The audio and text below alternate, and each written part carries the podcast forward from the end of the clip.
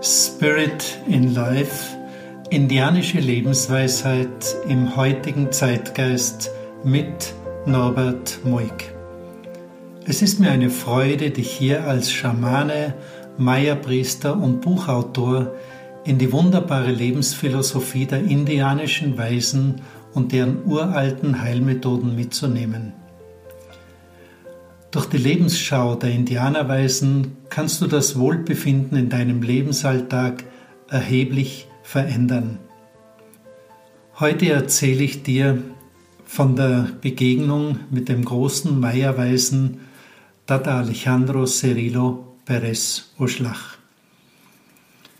Nun, wir hatten 2 Jahre großer Kämpfe, lebend in einer sehr aggressiven und verschmutzten Großstadt, und letztendlich waren wir schon nach den ersten Monaten unserer Eingewöhnungsphase so weit, dass wir uns dazu entschlossen hatten, in Guatemala zu bleiben.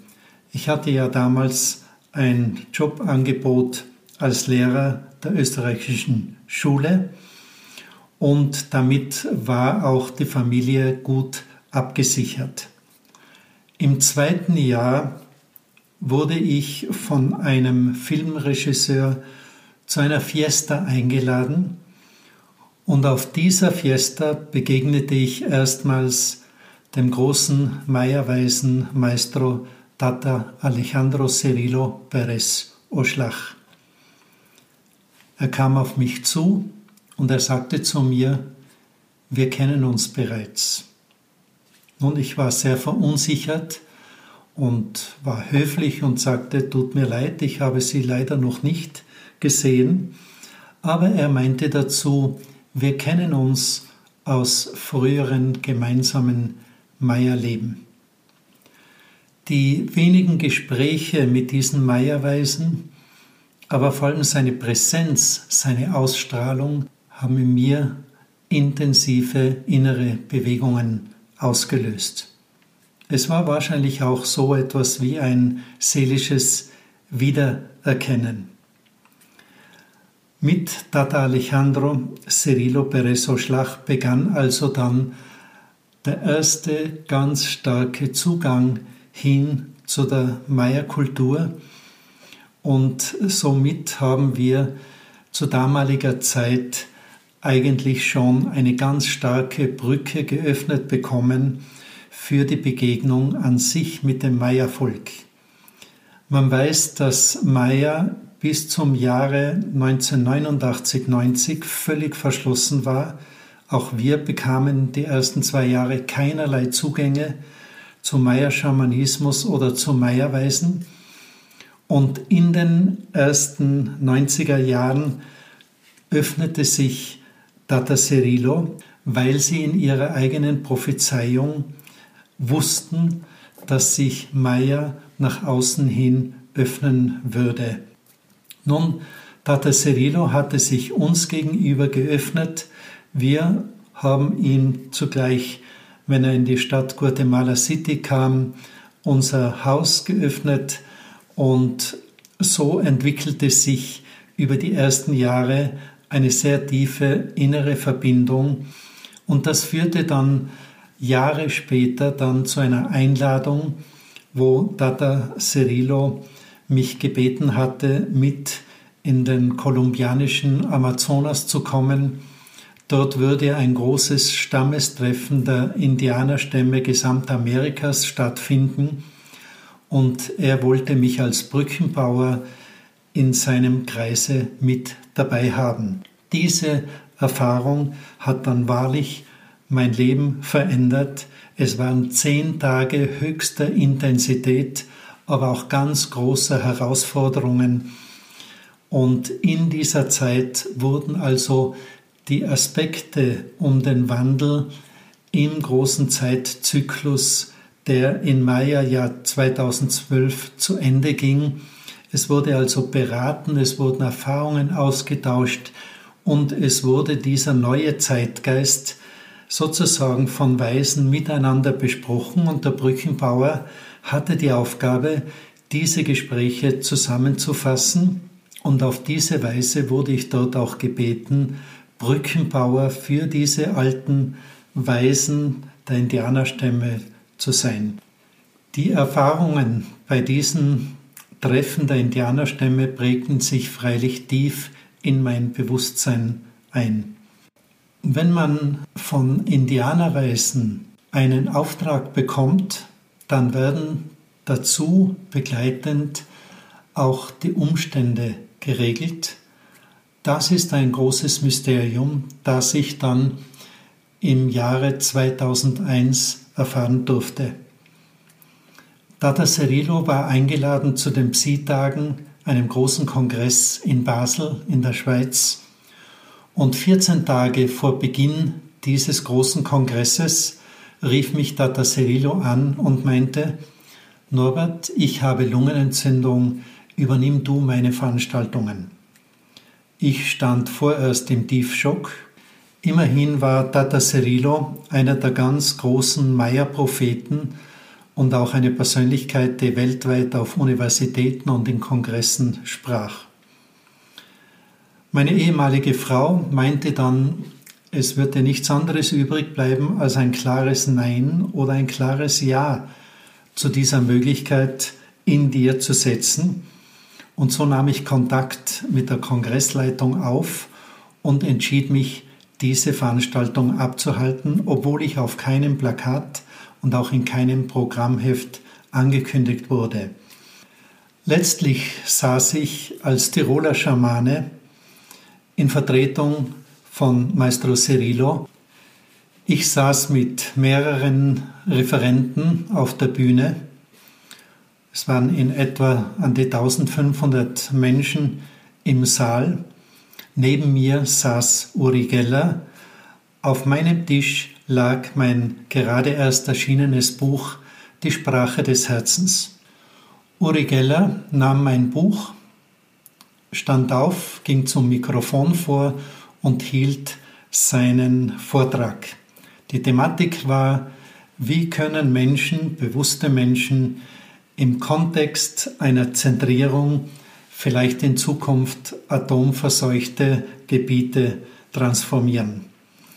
Nun, Uri Geller hielt diesen Vortrag mit meinem Buch in der Hand und es war ihm nicht bewusst.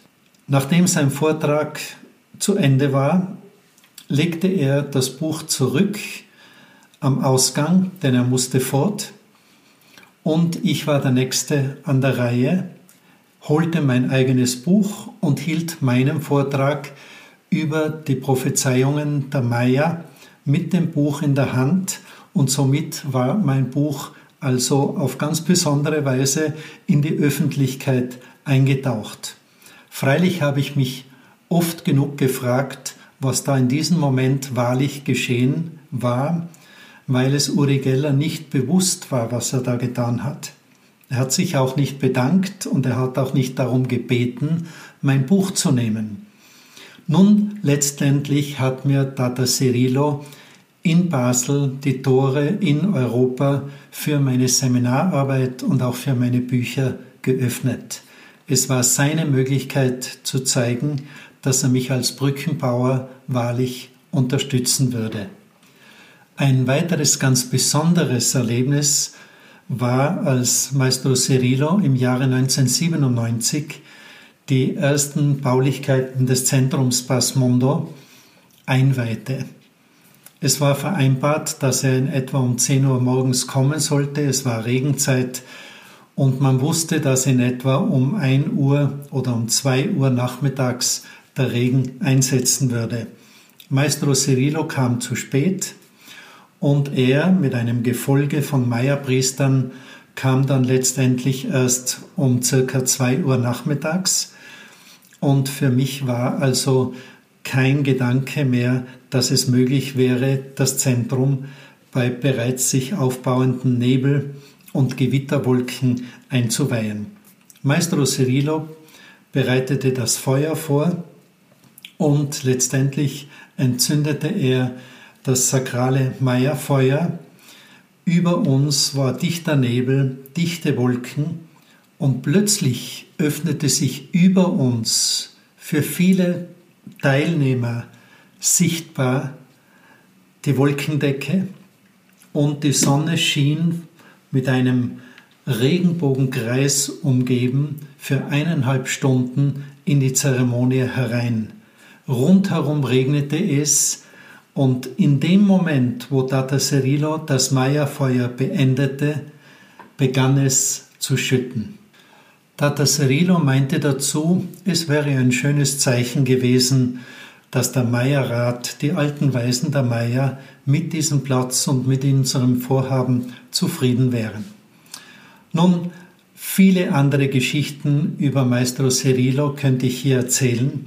Ich möchte aber in diesem Podcast noch einen Aspekt mit hereinnehmen. In den alten Indianertraditionen und auch bei den Maya ist es so, dass es für den Menschen unmöglich ist, eines der Elemente zu besitzen. So wie es nicht möglich ist, Luft, Wasser, Feuer zu besitzen, ist es auch nicht möglich, dass wir Erde besitzen.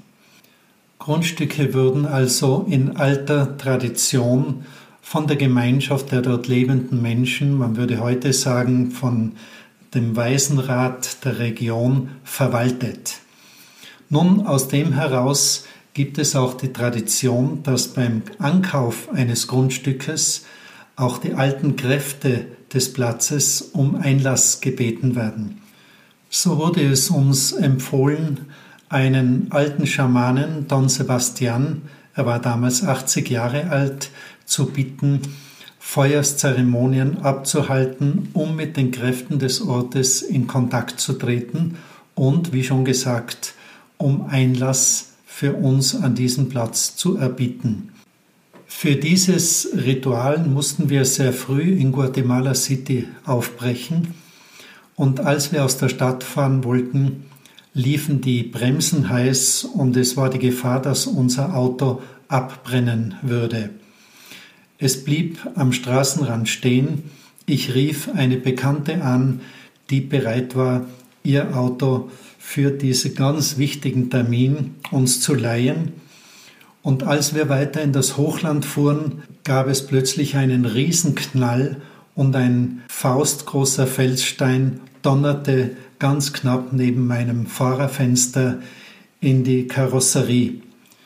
Gott sei Dank war uns also nichts passiert, aber es waren auch die Zeichen klar, dass wir jetzt in einem Risikobereich eintreten würden und ich konnte mich in meiner Familie durchsetzen, dass wir an dem Platz mit dem weisen Tata Sebastian dieses Ritual abhalten würden.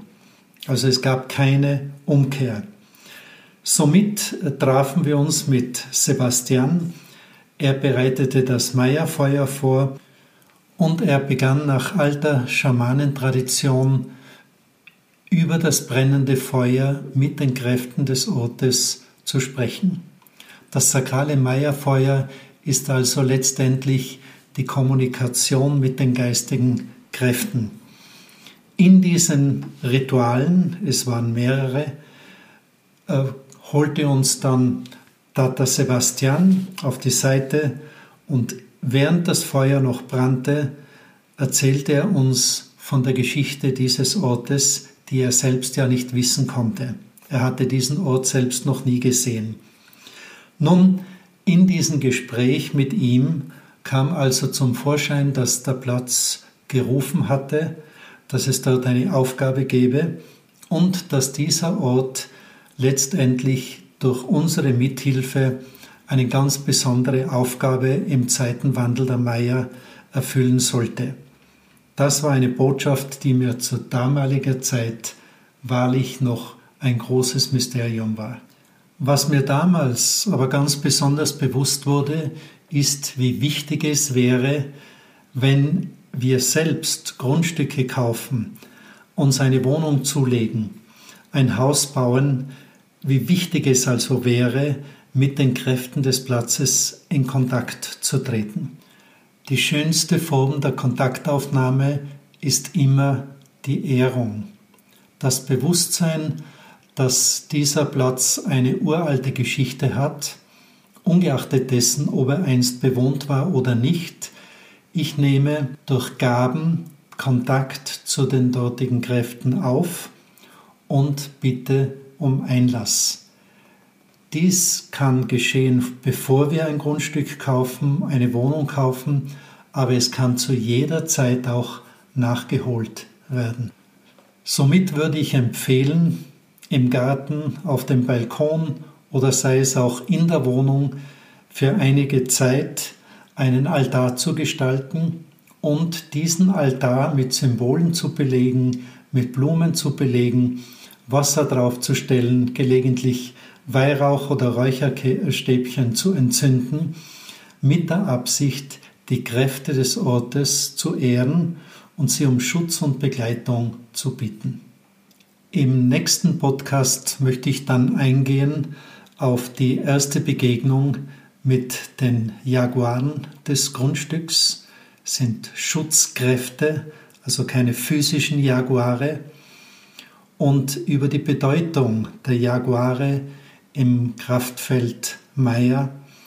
Sie geben uns Schutz, Dynamik und letztendlich auch Intensität und Lebens- und Vitalenergie. In diesem Sinne wünsche ich dir mit meinen Podcasts Neugier, Vorfreude und Umsetzungswillen für dein eigenes, vielleicht noch zufriedeneres Leben.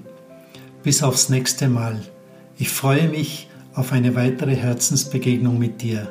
Gracias, dein Norbert Moik und Spirit in Life.